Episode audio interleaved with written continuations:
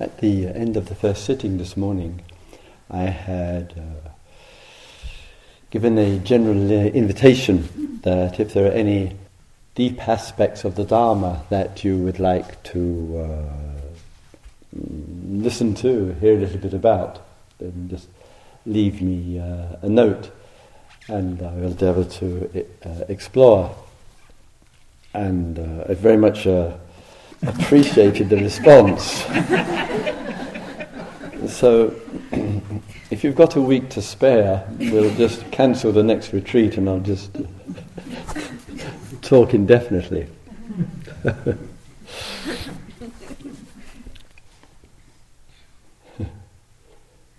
it's a small, uh, small thing. It made me smile a little bit. In the first sitting uh, uh, today, which you were all at, weren't you? I got up halfway through it and went out of the room and came back as silently as possible. And it's a, it's a red letter day for me because it's the first time in 33 years of teaching that I've got up to go outside to go to the toilet and come back. a sort of movement from one restroom to another. You, the difficulty is that there's often more letting going, letting go going on in the other restroom than in this one. Uh,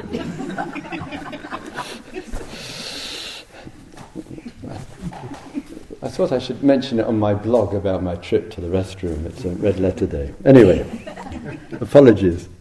So I had a look through, and I must say, credit and appreciation to you for some of the themes and suggestions. And what I would like to do is to weave it in a little bit together. But the thread which will run uh, through will be on the conditioned and the uh, unconditioned, and uh, make that the exploration with some of the other threads and themes that you uh, touched upon.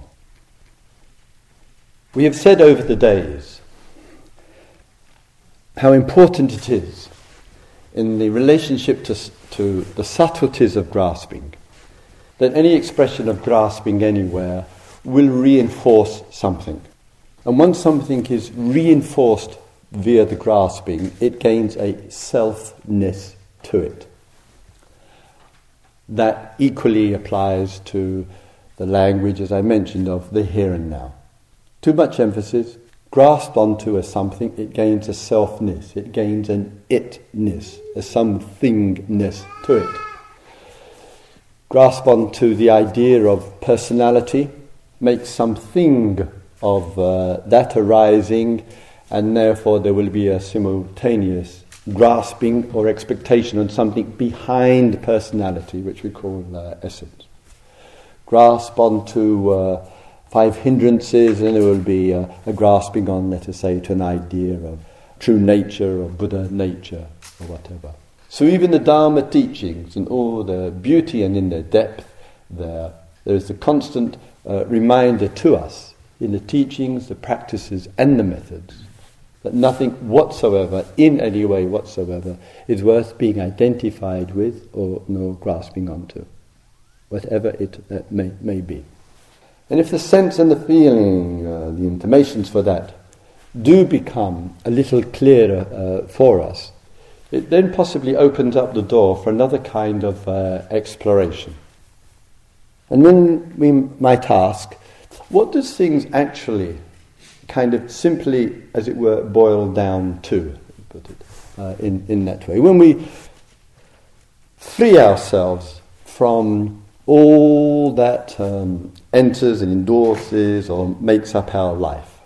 And we, all the stories, the pictures, the images, the religions, the philosophies, the forms, the methods and techniques, putting all of that aside, cutting through that with the power of our awareness and our uh, wisdom, then we are left with some bare, simple actualities which we could usefully and appropriately refer to as the conditions which are arising you and I sit in this hall here, men and women and one uh, lovely uh, child. And we sit in that hall here. And it has taken, for the presence of you and I, countless conditions, supportive conditions, actual, both in terms of ourselves, our motivation and intention, but all else that goes on in our immediate world and further afield that has enabled the opportunity for men and women to meet in one locality. And one just thinks at every level, all that happened from the support, friend and family, and sometimes more than support. You know, people may have said, to you, "Oh, please go on retreat." you know, they've been begging you. They, they, they, they've offered you a free latte when you come home, or whatever. and um, and others have, uh, and you've decided from your own uh, initiatives uh, there. But movement and travel and and environment and costs and, and all these things make it possible. So there's the story called How I Got to a Retreat. What is happening on my retreat? That's the story. With the story, in the story, manifesting through the story, one with the story, is all the conditions that make it possible. And the Dharma teachings is profoundly interested in the conditions, as it were, around which the story is built, interpreted, drawn upon. And then the Dharma teachings are an encouragement, and I will speak about different aspects of this, is to look into uh, and to in, uh, inquire what are the conditions in life which are extraordinarily influential and which you and I, as men and women of the earth, really need to give attention, pardon me, attention to and not to forget any of the four conditions, that they are rather, there are four of them, deeply embedded in the being, in the awareness, in the exploration. And if you and I keep real interest and attention into these four primary areas of conditioning, not only do they serve as a great force for insight and realization about the problems of life, not only can they touch great depth of being, but uh, also give the direct intimation of what the unconditioned is, what realization is. That means making real the unconditioned. But we look at the conditioned without the story, stripping everything away uh, there. And in that observation and interest, as I mentioned um, a few moments ago, the exaggerated value that can arise on the uh, here and now, as one example, may inhibit us from looking at one primary area or sets of conditions, and that is the conditions which are running back in the field of time, called the past, and how those conditions, those uh, events and stories and experiences and what has happened to us, sometimes with decision, sometimes without decision, which has gone way back in the field of time, and in the field of time, that influence, sometimes step by step, sometimes gradually, and it has given shape. It, it, it, it's had its fruit. It's bear, born an outcome in the present moment. And as a human being, when you and I have the willingness to uh, reflect back. That means no grasping onto the here and now. And in the reflecting back, sometimes our reflection needs to be explicitly clear in the specifics, in the naming process of what contributed to what, contributed to what, contributed to what, that contributed this. As the Buddha says, owing to that, those stream of past conditions, this arises. What tends to happen when you and I are faced with some difficult circumstance, something problematic arises in our life, something goes uh, wrong, often the primary wish, all too humanly enough, is to end the problem, to get out of it, for it to stop as quickly as possible, to move on from it, to let go of it. And once that issue, that tension, that stress, that anxiety, that blame, that anger, whatever is gone on uh, from it, we've gone on from it, often there's a kind of reluctance to reflect back and see, well, what really was going on amidst all of this? And to see if we can track and be clear about what was being ignored What were the blind spots? What was not being given attention to? And you and I, as men and women of the earth, very easily, what manifests problematically in the present moment, for ourselves, for others, for both, whatever, is due to what has been ignored, what ha- really hasn't been given real attention to. And we've hardly realized, so to speak, that it's gradually crept up on us. Not deliberately, not intentionally, and in its creeping up on us, it's then borne some fruit in the present moment. What in Buddhist language is called karma and the fruit of karma. And sometimes we wonder, why am I like this? What's going on with me here? And it needs the power of attention to, as I said earlier, to repeat a little, to really look back, to see how I was. Buddha uses quite uh, strong language here. He speaks of past lives. It's often thought of, oh, we're talking, you know, some before birth. No, no, no, it's not intended like that. I doubt it anyway. But more importantly, it's how was the self, the I and the my, being reborn in the past? How did the I and my emerge? What was the attitude? What was the intention? What was the blind spot? What was I taking for granted? Who and what was I seeing as having continuity? What was I afraid of? And I need to look and see this rhythm and flow, this emerging conditions in which the I is involved in some way or other, the I, the me, the my, and suddenly it bears fruit in the present.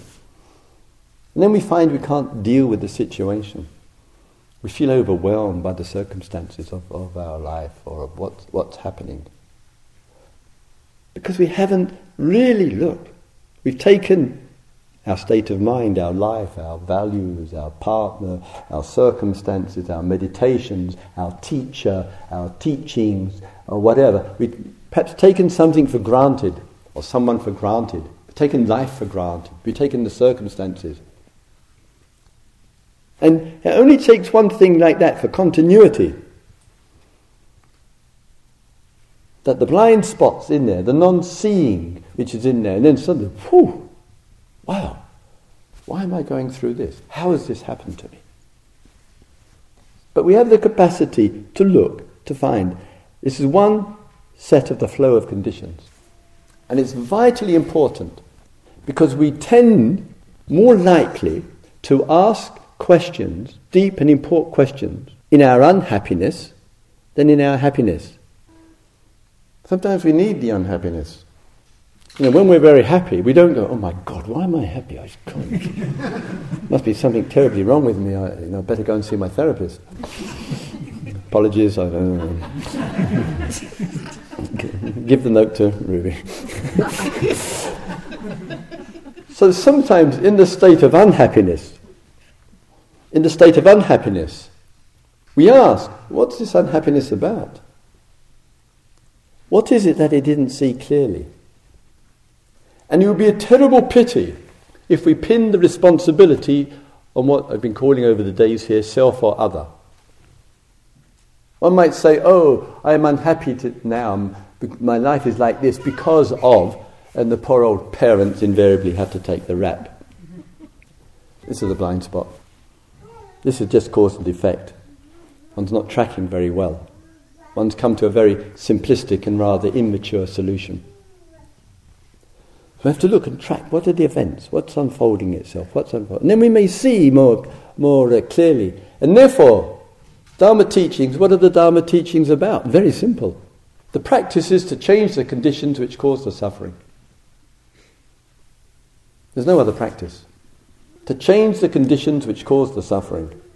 There's no other practice. And all the meditations, the observations, the mindfulness, being aware of the body, uh, the slow, painful walking, and all of that, is primarily a preparation to be able to stay clear and focused and reflective enough to be able to observe what the conditions are, see what they are, and say, This has gone on long enough, this has to change. The very fact that you might come and talk with Shaila, or go for a walk with Shaila, or, or talk with me, whatever it may be about, and uh, Of course, we greatly appreciate your openness and your honesty and the straightforwardness there. But talking about who, whoever, wherever, with whoever, is absolutely no substitute for clear intention to change the conditions. And we can deceive ourselves, and it's rather tragic, that we will speak about as if the speaking about our issues, our, what we need to be clear about, whatever, is the indicator that, of change. It's not. Sometimes we're just talking about. But intention is significant. The Buddha has used this word intention, volition, significantly to make sure that in the inner life, the factor of intention is really clear uh, for us. And therefore, sometimes we have to ask ourselves is the intention there? And the analogy which he gives, the Buddha that is, uh, gives a, a, a, potent one. And I'm rather reminded in, of it in, in Gaya, where we have the uh, uh, annual retreat, the place of the Buddha's enlightenment. And the, had the uh, privilege, really, of going there now for some 33 years. And someone once fell down the well.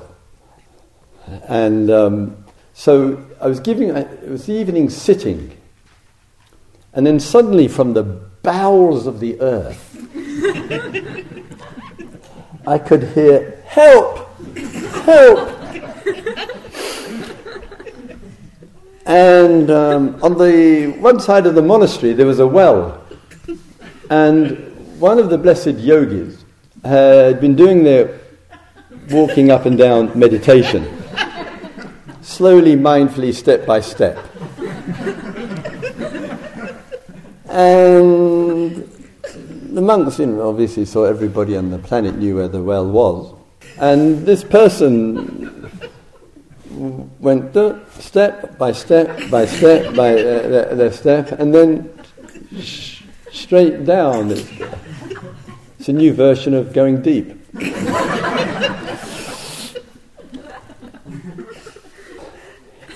And so we heard this help, help coming out, coming out. So we went out to find uh, what was, and there was this person standing down, we are shining the torch down, and at the bottom of this well, waist deep in dirty water, uh, and requesting some liberation.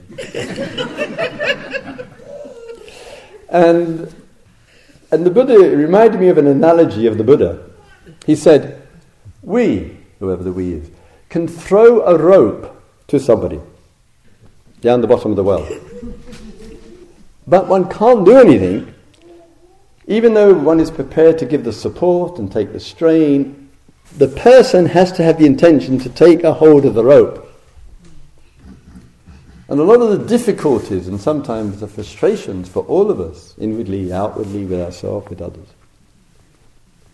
is that a primary intention, the second one here, is of the taking hold of the rope. Or in this case, is the intention to make the change is the intention to get out of the situation in which one is in. And that's a factor, it's a very important factor for a human being.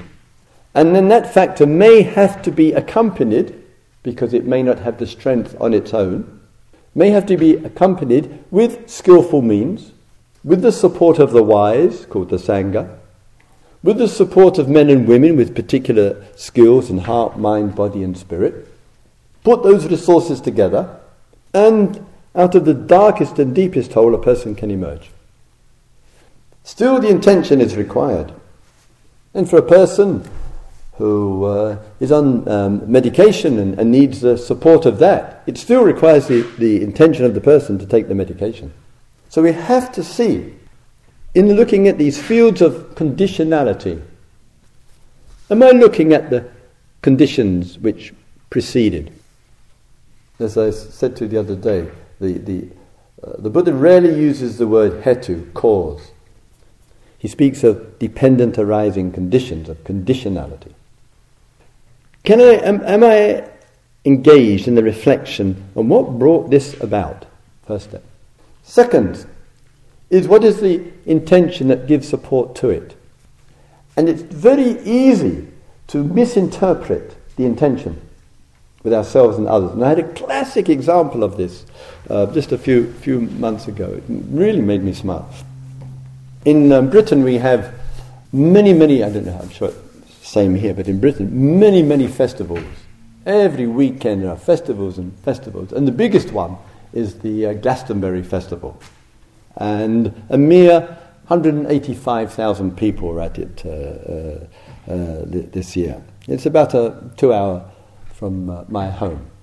And Britain being Britain, that it's not only um, the subcontinent, the subcontinent of India that has monsoons, we have monsoons, just that ours are 12 months a year. And the monsoon came down in the festival.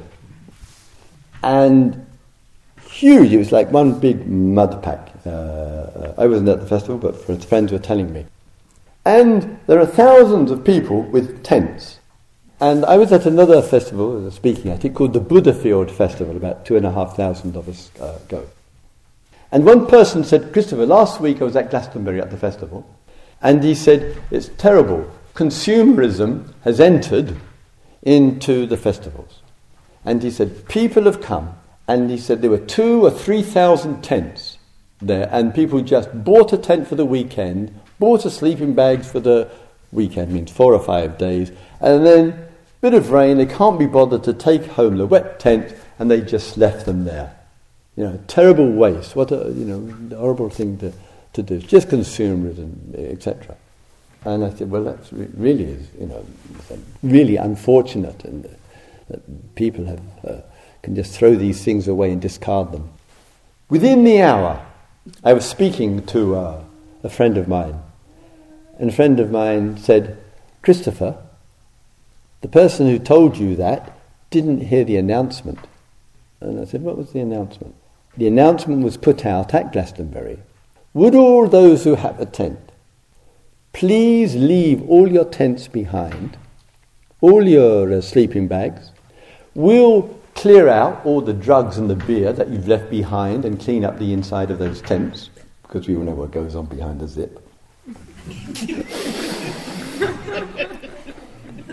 and there are volunteers with trucks to drive the trucks with the tents for the refugee camps in Africa.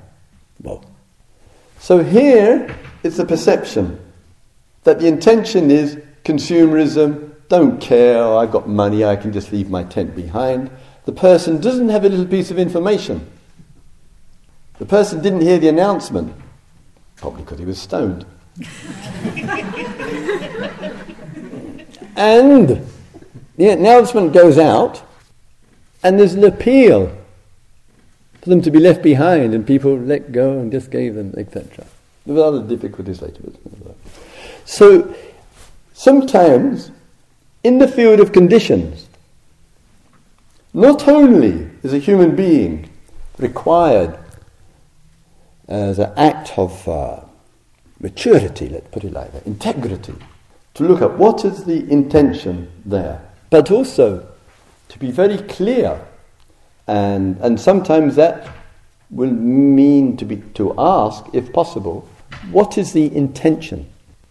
If we don't get a sense of what the intention is, we are very prone to blame and judgment very prone to assuming I know what that person's intention actually is. And sometimes we have to ask carefully, sensitively, slowly about the intention. And therefore, I say the Buddha, in the field of conditionality, first is the history of it. Second is the actual intention that goes with it. The third in all of this is what is arising, this is important here, in the present, in what is called time and place, in the Buddha's words, in the immediacy of things. So, what I mean by that is that sometimes in our life, an event occurs. It seems like it's totally out of the blue. We didn't plan it, we didn't think about it, we didn't know about it, etc. And it just takes one small point of information sometimes and we know not how or what or where, but it just arises and has an impact on us, whatever it might be. And part of our skill and our exploration in the conditionality of things is to recognize what is arising in a time and place. What is arising in the immediacy, to use the Buddha's words here, in the situation.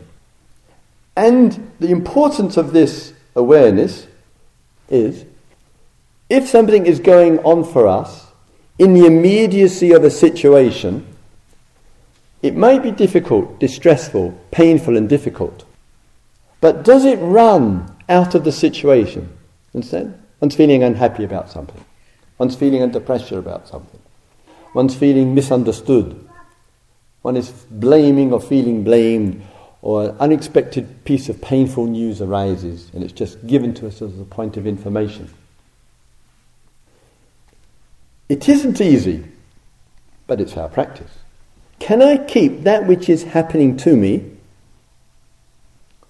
or that which is happening which I feel associated or identified with, just to that? And what terribly easily happens, as we know all too well, something happens in the time and place and situation, we grab hold of it, and it kind of, it's like wearing coloured sunglasses. We just see that.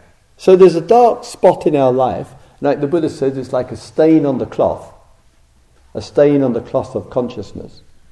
And then we just view everything like that. Oh, life is miserable. I, everything I do is wrong. Nothing ever goes right for me. This is a terrible crisis. I can't go on like this, etc. So, this is to go from the particular, which is the emerging fact and conditions, and then into the generality about life, about about people or, or, or, or whatever, whatever it, uh, whatever it uh, might be. And that movement and that uh, view distorts and colours. Hence racism, homophobia, prejudice, conflict, generalizations about people, groups, communities, individuals, whatever it might be. It's all built sometimes not on any experience, just prejudices, or a snapshot of one incident becomes a generalization. That family, those people, my kids, my neighbors, my country, etc. And the immediacy is to be extraordinarily clear in one's life. Is in the immediacy, I'm just keeping it to the incident. And I'm not inferring a generality from the incident. I'm keeping it to the immediacy, the Buddha's words here. I'm keeping it to this time and place, this situation. In such a way that even if I have the most difficult communication with somebody, and it goes painfully wrong, and it ends up flaming and arguing and distressing or whatever, do I have enough clarity that the next time I have contact with that person by phone, by text, by email, by a meeting or whatever, I am not carrying a trace of what went before. Not a trace of it. There's no memory. There's just that took place in that time and place. This time and place is different. I'm not, otherwise, I will use yesterday and yesteryear as the weapon for today. And this, as the Buddha says, we have to look at the flow of the conditions, look into them clearly. We have to see what the intentionality is. We have to look into the conditions of time and place. And that's going to require tremendous power of interest and focus for us in order that we are non grasping, non carrying, non caught up human beings. And therefore, it's part of the process of our liberation. Sometimes I see this in various centres uh, uh, around the world.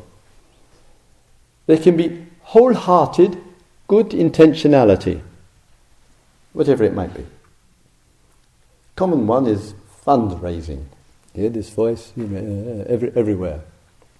More emphasis on fundraising than on fundraising. It's a great pity. And so sometimes yeah, there is the intentionality and the sharing and the giving and the generosity. Look at extraordinary expressions of it in the very buildings that you and I are employing here.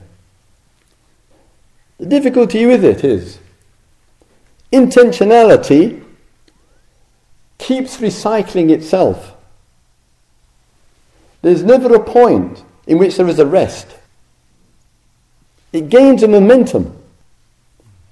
You start off work to earn some money, and then we work further to earn more money. The intentionality is there, but it gains a, like a rolling stone, it gains a movement. We're, we're, mas- we're masking this movement with the language of choice.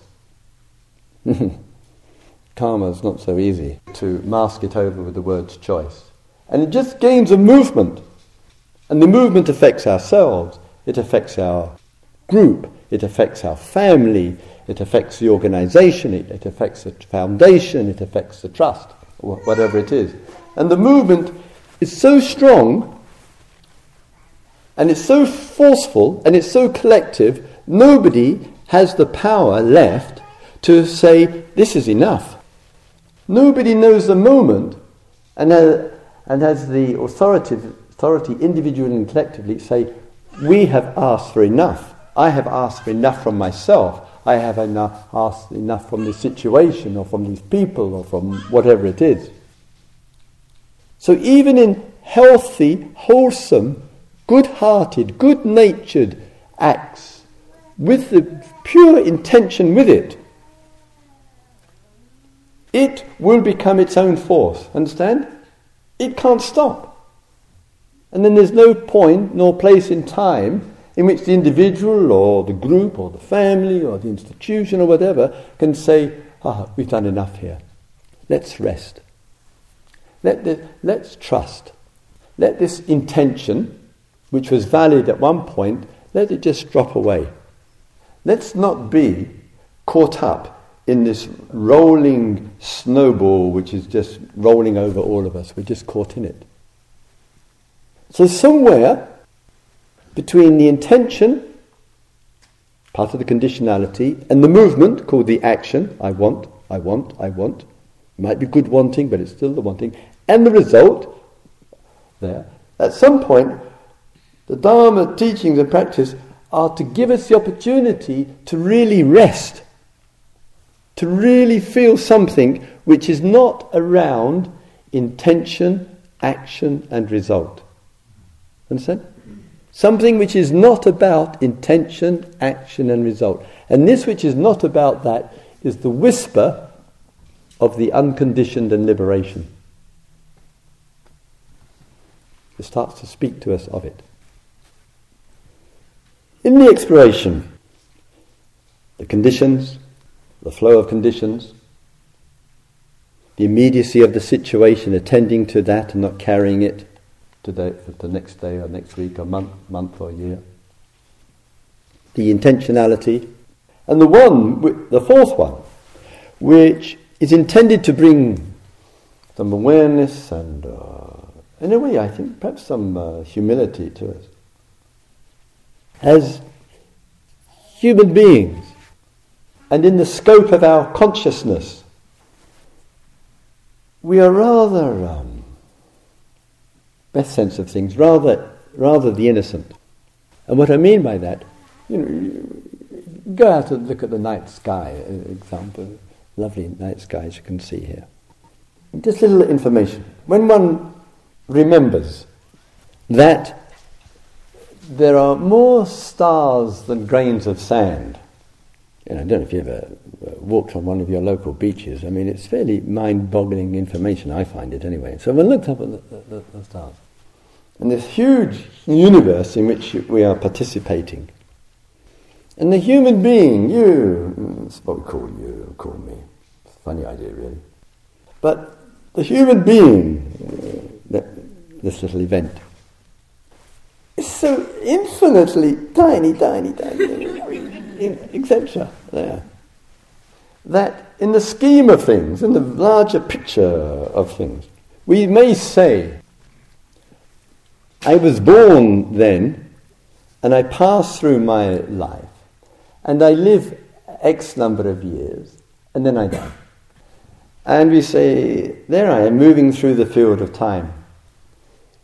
It's a certain sweet, naive perspective, I have to say. If one looks more cosmically, a larger sense of things, what's the length of our life, even when we just consider the length of this earth? What is the length of our life? When we're talking millions, billions of years back, the length of our life is that's exaggerating it. And from that perspective, where is the beginning, middle, and end of our life? Who is so bold to say, oh, I can separate the beginning, middle, and end of your life from that perspective? So, a world, human world, the, uh, the consciousness, being conscious, it's so ephemeral that what enters into the field called my thoughts, my feelings, my emotions, my stories, my sight, sound, smells, taste, touch, da, da, da. in the larger sense, it's, it's exaggerated. And it means that my capacity as an ordinary human being living this uh, extraordinary existence through, to know is compared with what's not known, with, with what is not known. Understand? With what's not known, how can you know? I know a little because my consciousness is pathetic. the tiny little thing, it doesn't even allow too much in it at the same time, though you might think so. You know, we can get a little mind state in here and a little mind state in there and a few good thoughts there and a bit of samadhi here and a bit of love there and a bit of compassion there and a bit of jealousy there and a bit of pissed off with Christopher there and all, all kind of dancing in and out. It's nothing. what on earth? What on earth? Very good, Christopher. What on, earth, what on earth are we doing making a fuss about nothing. Little, little bit in all of this. So, in the known, which is what arises in consciousness, that which is unknown, which is inaccessible in the moment, which is not even comprehended, understood, sensed, felt, thought about, whatever nevertheless, is still having an extraordinary influence on our life. Understand? What we know about life, never mind your God given books, and never mind uh, Charlie Darwin and, uh, and all the other scientists and all the psychologists and all the meditation teachers, uh, and put the whole lot together and a lot more, and your Ken Wilbers and all the whole story, put the whole lot together. Clap the hands, it's an exaggeration. So, what's outside the field of the known is breathtakingly phenomenal. It can't get in because we're small little creatures. And therefore, there's a constant dance of the unknown entering into the known and the known going out and some more unknown coming in. The dance is going on all, all the time. And no wonder we wonder what the hell is going on? What the hell is going on? So, sometimes, this is the beautiful thing, very, very, very beautiful. Another whisper of the unconditioned here. And someone was, uh, one of you was speaking to me about it the consciousness. These sometimes not not easy to follow. Please feel free to daydream and think about five thirty. Sometimes the consciousness, in its interpretation, this is important. This in its interpretation makes a distinction between the known and the unknown, and it separates one from the other. And in the separation, one to say, oh, there are these things I know. I know about this, I know about that, I felt this, I had some insight into that, I have information about this. This is the known. Uh, but what And then sometimes the unknown, as I mentioned, enters into the known. The known, the knowing, put it more precisely now, the knowing and the unknown or the unknowing is the same event. The knowing fuses, is the same event as the not knowing. And as a human being, we don't need that much knowing. The only knowing that we need is the knowing that life itself, the true nature of life, and the conditions, no matter what the ebb and flow, are actually unproblematic. That's all we need to know. That's all we need to know. It doesn't matter the stories that you and I, as men, women, and children, put onto those conditions. We only need to peer just clearly enough, deeply enough, interestedly enough. So here's the unfolding conditions into the present. Here are the unfolding conditions of the influence of intention. Here are the unfolding conditions emerging in a particular time and place. There are all these other events that are going on which I don't know nothing about. I don't know why they're going on, but they are entering into the field of the known. And therefore, this whole dance that takes place, the knowing and the not knowing, is in the same place. There's something deep and beautiful about this. And the significance of all this is that if one really looks at the conditions, explores them, takes a great interest in them, sees that life in its best, shall we call it, true nature, whatever we want to call it, is not a problematic event. It's not wrought with suffering. It is its own free movement. And the appreciation and the realization of this, this is unconditioned. Uncon- why? Because what the conditions are do not have the power to affect that which is realized. It's not tied into the conditions. And sometimes we have a real sense of this. It's, uh, it's, not, it's not so abstract we might find ourselves in a time and place situation, as we do every day. And something is going on, whatever it is. And there is a clarity there in which we sense and know we're not caught up in the conditions, whatever it might be about. We're just attending to it.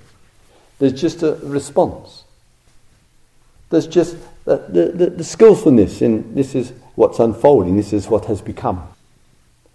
And that clarity of that is some revelation in that clarity, in the depth of that awareness, of a sense of knowing which is not under the impact and the influence of the event.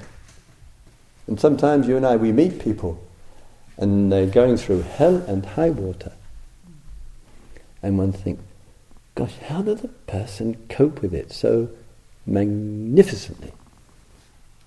How are they able to handle such difficult circumstances, such painful conditions, such life-threatening uh, events? And how, how do they? They don't seem to be. They're not afraid. They're not withdrawn. They're not isolated. They're not cut off. They're totally with it, because somewhere in the profound nature of the thing, the person is not affected by the conditions. That their truest nature, to use such a word here, is not conditioned by it. And this intimation of the Dharma teachings is to realize the unconditioned. And it's not subject to birth and death, it's not subject to any change. Because if it was, it couldn't be any liberation. If something event could happen, and that event had the destructive power to it, it would take away any liberation because it, the liberation would be dependent on the event. Understand? So sometimes the freedom of the being, to use such words. And the knowing there, with all the knowing and the unknowing of the events, allows life to unfold unproblematically. Unproblematically. And the lovely thing about the, the Dharma teachings, as the Buddha says, he said, makes it abundantly clear. One of the most beautiful statements in, in, in all the discourses those who understand conditionality, those who understand or see dependent arising, see the Dharma. This talk is just about what the real essential uh, nature of the teachings are about. Really inflow, past and present, intentionality, the immediacy of the here and now, time and place, circumstances, all that which we don't know yet is influencing, and somehow the known and the unknown has to be the same event. The recognition and acknowledgement of all that is going on means that liberation and dependent arising, unconditioned and conditioned, is the same event. It's the confirmation of each other. What could be better? What could be better?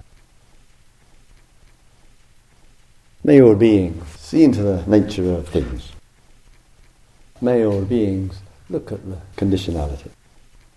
May all beings know that which is unaffected by the conditionality.